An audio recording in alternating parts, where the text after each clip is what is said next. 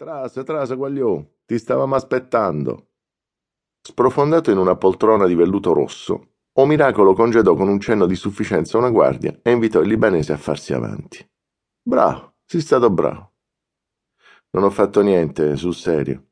E non va modesto, Yam. O Miracolo poteva avere 40 anni, era basso, biondo e cominciava a perdere i capelli. La sua vita era dipinta sulla faccia scavata, negli occhi acquosi che si accendevano di lampi di improvvisa crudeltà, nella cicatrice da coltello che sembrava spaccargli a metà la fronte. Aveva un sorriso obliquo e falso e una buona quota di denti d'oro. Coperto di tatuaggi, indossava una vestaglia rossa e babbucce all'orientale. La sua non era una cella, ma qualcosa di simile alla suite di un grande albergo, di un vero albergo. Oltre alla poltrona, un divano, il letto coperto da una bandiera del Napoli calcio, un tavolino sul quale spiccavano un vassoio di frutta secca, un'enorme mozzarella di bufala, bottiglie di vino e avanzi di spinelli.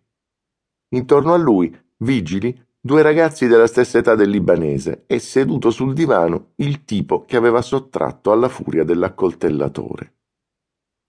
Il libanese lo osservò con attenzione, era giovanissimo, si poteva facilmente scambiarlo per un minorenne. Questo è mio nipote Ciro. Ciro, saluto libanese. Ciro si sollevò a fatica e trascinando la gamba ferita andò a stringere la mano al libanese. Ti sei preso la coltellata mia, ti devo un favore.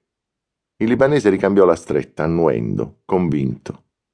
Non sapeva bene che cosa dire, come comportarsi. Il silenzio e un sorriso educato gli sembravano la politica più giusta da adottare. E quelli sono Maurizio e Cicillo. Su Guagliù, salutate.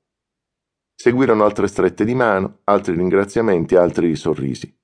Il libanese continuava a starsene rigido e impalato. Vuoi bere qualche cosa? Vuoi farti una canna? Su, approfitta, non fare complimenti. E assettati, mettiti qua vicino a me. Com'è che ti trovi qua dentro? Armi. Roba tua. Mia e di altri. Facevo la retta. E quanto ti davano? Un tanto al mese. Ti sei dato colpevole? Me so buttato a Santa Nega. E che gli hai raccontato a Surice, ai poliziotti? Le armi le tenevo in due borse dentro una roulotte. La roulotte ha i vetri rotti. Chiunque può avercele messe, per danneggiarmi. E se l'hanno bevuta. Sono incensurato. Buon, la finestra rotta. Può funzionare.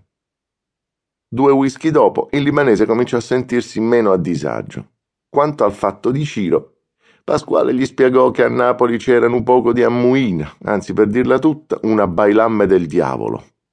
Il suo diretto superiore, nonché capo assoluto della nuova camorra organizzata, Raffaele Cutolo, detto O professore, era entrato in urto con certi rappresentanti delle vecchie famiglie. Gente che non sanno stare al mondo.